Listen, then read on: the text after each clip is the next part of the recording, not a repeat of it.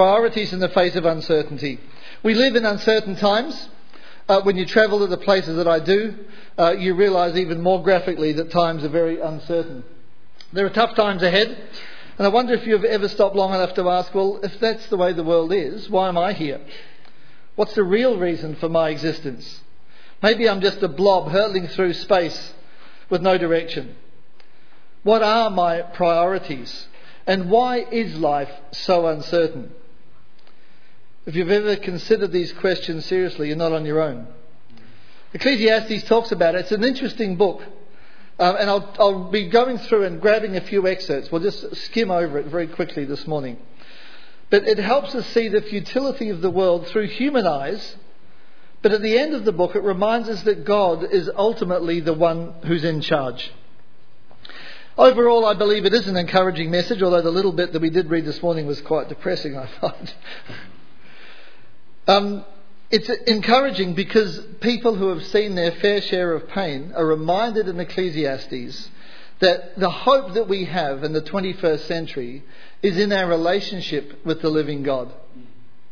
If we focus on all the things around us, we'll never get out of bed. But when injustice and uncertainty and confusion around our priorities threaten to overwhelm us, I believe that we can trust in God.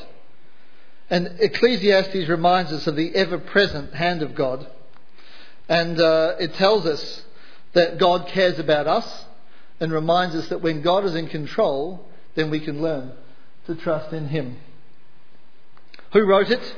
Ecclesiastes, they say, was, uh, well, it says, the teacher or preacher went on to call himself the son of David, king in Jerusalem, one who has increased in wisdom more than all who were in Jerusalem before him and one who has written and collected many proverbs. And so, with the process of simple elimination, we can pretty confidently conclude that Solomon, King Solomon, was the author of Ecclesiastes. And if that's the case, uh, it makes Ecclesiastes, the writings, about 3,000 years old.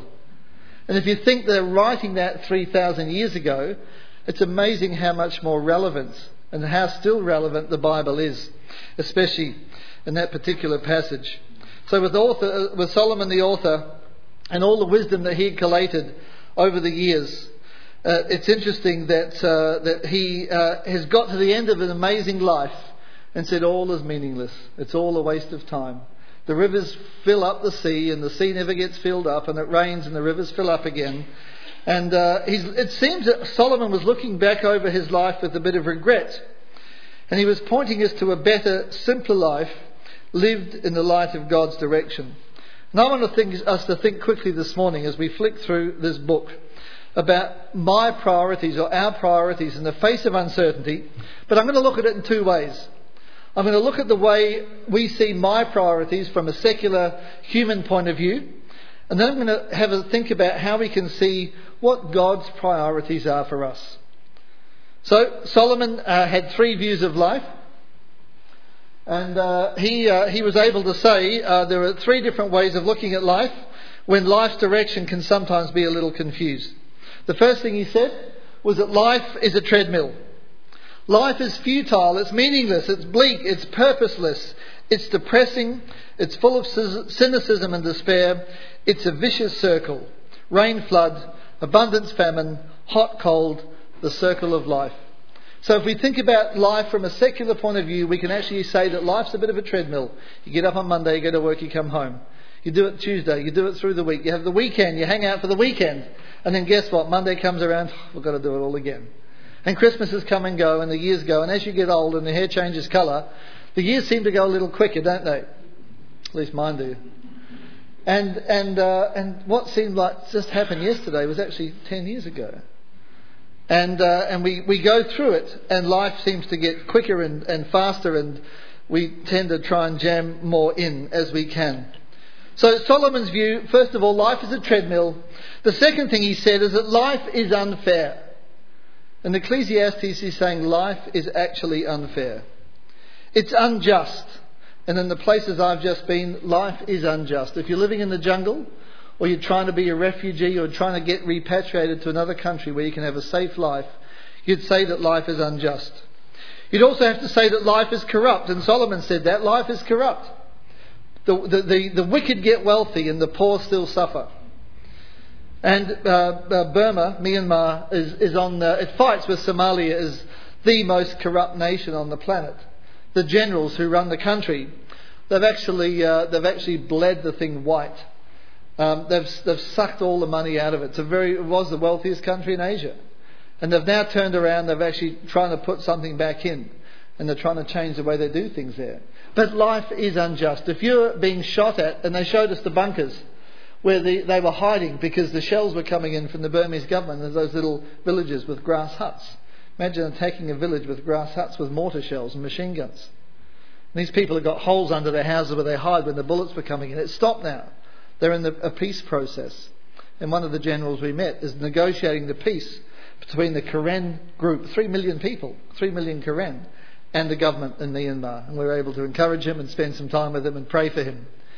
He said, You know what? He said, I just follow the orders of my commander in chief. And he said, You know who my commander in chief is, don't you? And I'm thinking, uh, General Mong. He goes, No, it's God. and he's a, a, a full on Christian with a real heart to see his people in a place where they can be safe and get on with life. And uh, he's just following the orders of his commander in chief. Life is unfair, it's unjust, it's corrupt, and it's actually quite wicked. We don't have to look too far internet to look on the news to see that the heart of man is wicked and deceitful, and uh, and that's that's uh, that's our DNA. That's that's the way we are. That's our natural place, our natural position. So life's a treadmill. Life is unfair, and uh, life is also uh, unbalanced. Now, would you like to be the big one or the small one up there? I'm not quite sure. Um, life is unbalanced because we get it mixed up, we get it wrong, and, and, I've identified four areas, at least, sorry, Solomon has identified four areas in Ecclesiastes where we get it wrong. Um, food, pleasure, money, and work of themselves do not satisfy. Um, we, we, uh, the first thing I'll just quickly mention is food. The Epicurean philosophy does not deliver. Eat, drink, and be merry because tomorrow we're dead. And the philosophy of our, of our uh, culture is squeeze the most out of it, guys. Grab all that you can for now because you're a long time in the grave. And there is no future, there is no hope, there is nothing after this life. So we've got to suck the life out of it and get as much as we can out of it now. In uh, Ecclesiastes 8:15, so I am convinced that we should enjoy ourselves because the only pleasure we have in this life is eating and drinking and enjoying ourselves. We can at least do this as we labour during the life that God has given us in the world. So, life's unbalanced because of food. Uh, life is unbalanced because of pleasure. Where are we up to? Yep, food. We'll go to pleasure. You used to have a monitor here, didn't you? that was easier. So, what about pleasure? Pleasure does not satisfy either. In Ecclesiastes 2:10, anything I wanted, I got. I did not deny myself any pleasure. I was proud of everything I had worked for, and all this was my reward. Then I thought about all that I had done and how hard I had worked doing it, and I realized that it didn't mean a thing. It was like chasing the wind of no use at all. And here we see Solomon has had everything he's wanted in his life, any pleasure he wanted, even had a harem. And he's saying it's all just chasing the wind. It did not bring satisfaction to me. Pleasure will not cut it. What about money? Too much ruins us, and too little makes life really tough. Ecclesiastes chapter 5 and verse 10 says, If you love money, you will never be satisfied. If you long to be rich, you will never get all you want. It is useless. The richer you are, the more mouths you must feed. All you gain is the knowledge that you are rich. Workers may or may not have enough to eat, but at least they can get a good night's sleep. The rich, however, have so much that they stay awake worrying. Here is a terrible thing that I have seen in this world. People save up money for a time when they may need it, and then lose it all in some unlucky deal and end up with nothing left to pass on to their children. We leave this world just as we entered it, with nothing.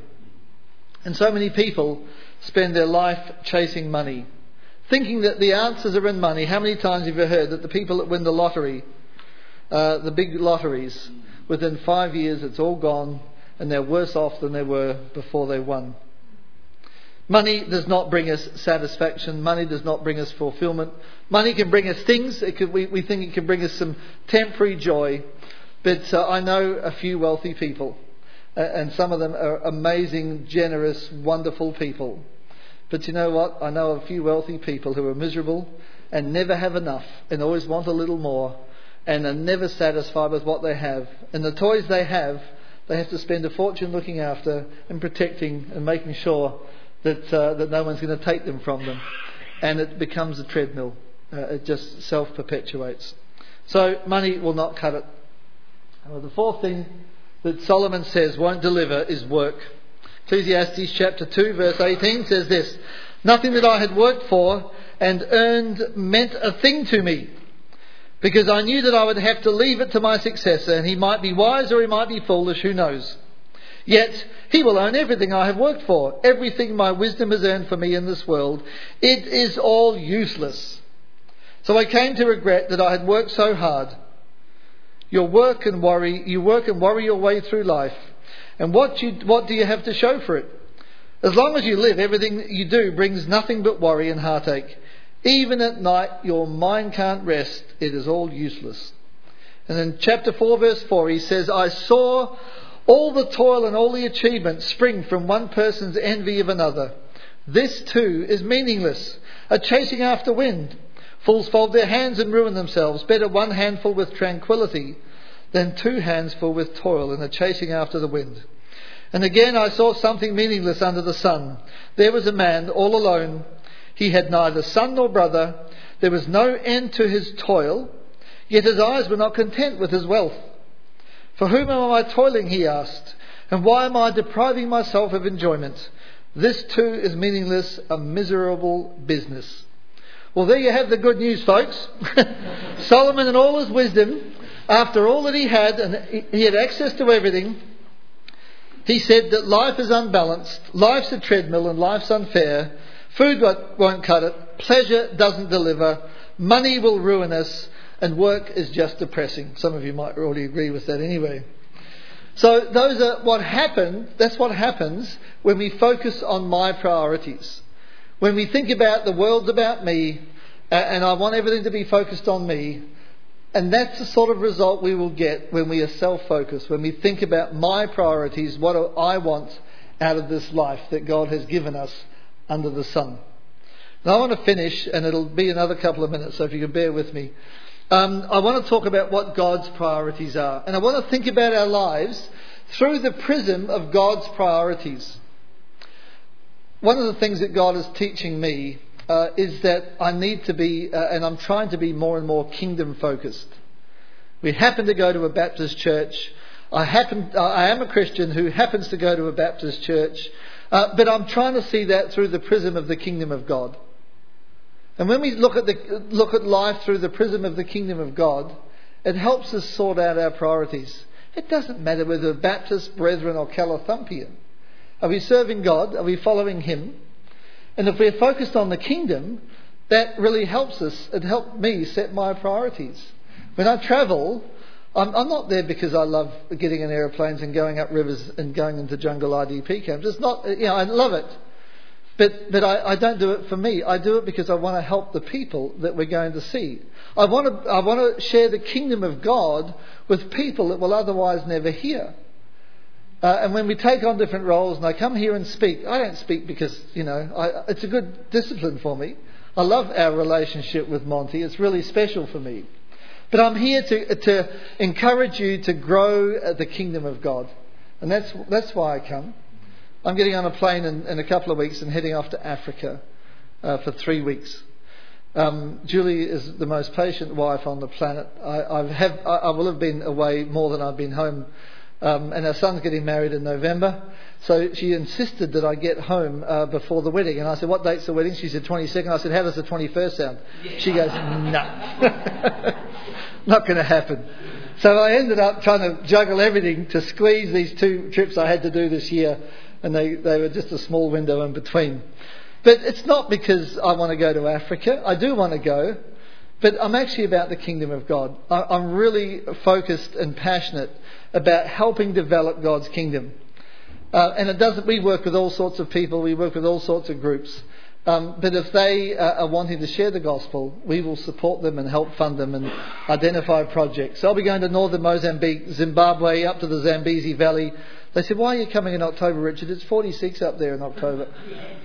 I said, Well, that's a window I've got, so I'll be there. Going to Swaziland to White River. Um, and uh, yeah, it's going to be a challenging trip. I always find Africa tough uh, for a whole range of reasons. But I'm there because we're about the kingdom of God. And so, if we think about our priorities, I want to share with you just some very quick things. Um, not my priorities, but we have to switch our brain and think about God's priorities. If we think about my priorities, we'll get what Solomon's just been talking about. Dissatisfaction, emptiness, shallowness, and, and we'll be just feeling like we're wasting our time.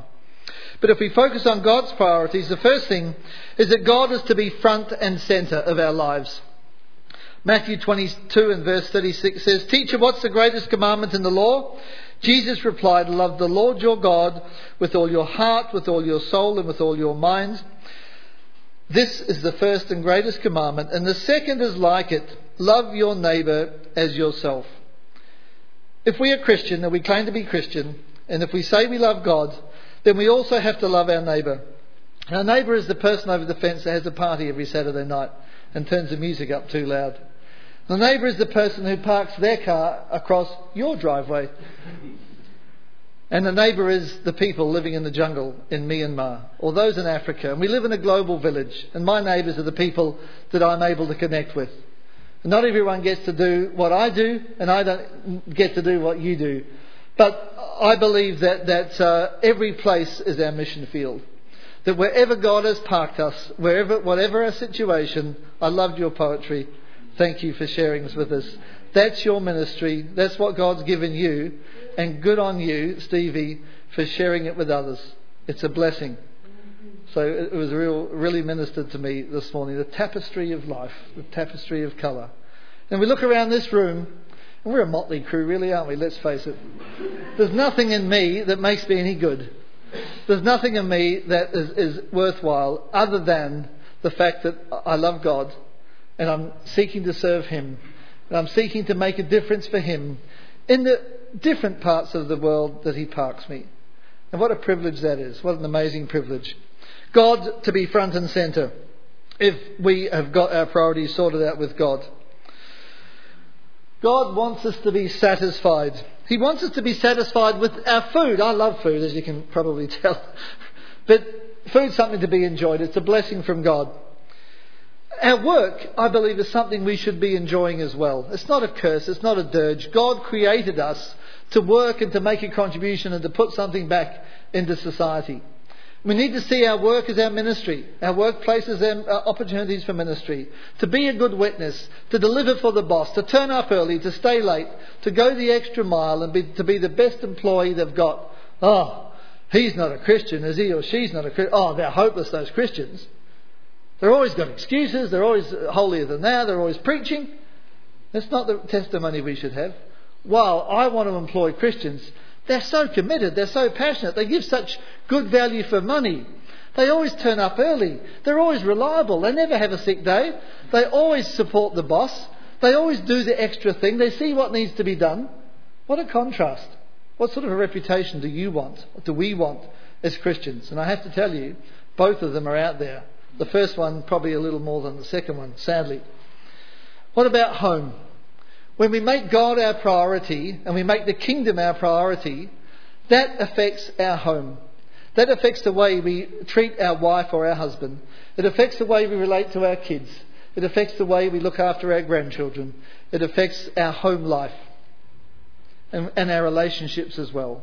So, those outside of our family, uh, within our church, within our community, Whatever, whatever community God has given us, if our priorities are God's priorities, it affects every aspect of our lives. And it means that our work, our food, our home, our relationships are a blessing. They are such a blessing to us. What's the next point I want to quickly make? God's work endures. And um, Ecclesiastes says that this is God's gift to us. In ch- uh, chapter 3 and verse 13 of Ecclesiastes, that each of them may eat and drink and find satisfaction in all their toil. This is the gift of God. So, on the one hand, he's saying it's all meaningless and a waste of time, but he's also reminding us, Solomon, that this satisfaction and the fact that God's work endures is a gift from him. I know that everything God does will endure forever. Nothing can be added to it and nothing taken from it. God does it so that people will fear him. And if we recognize that God's work endures and we are going about God's work, we are part of God's kingdom, we have kingdom values, kingdom focus, and God's priorities, then what we do will endure. It's not just a puff of wind that will disappear. As we focus on God's priorities and we deliver to serve Him, that work the Bible promises us will endure forever. Next thing, we've got three to go, four to go. God wants our respect. If we are kingdom focused, God wants our respect. Uh, Ecclesiastes 12:1. Remember your Creator in the days of your youth, before the days of trouble and, and the years approach. Uh, and in uh, chapter 11, verse 9, you who are young, be happy while you are young, and let your heart give you joy in the days of your youth. Follow the ways of your heart and whatever your eyes sees, but know that for all these things, God will bring you into judgment. As we serve God, we want to obey Him, we need to respect Him for who He is, because His work will endure in our lives. We are sowing, and God will do the reaping and the harvesting. Next thing that God wants is our obedience. Chapter 12, verse 13. Fear God and keep his commandments, for this is the duty of all mankind. It doesn't get much simpler than that, people. Fear God, keep his commandments, for this is the duty of all mankind. God simply wants us to obey him, wants us to do what he tells us. Next thing he wants us to do, he wants us to rejoice when times are good and when times are bad. Hard to be happy. It's easy. It doesn't the, the smile in the crowd stand out. We've all got long faces. Oh, gee, I'm miserable lot here. But a smile will light up a room. Chapter 7 of Ecclesiastes, verse 14. When times are good, be happy.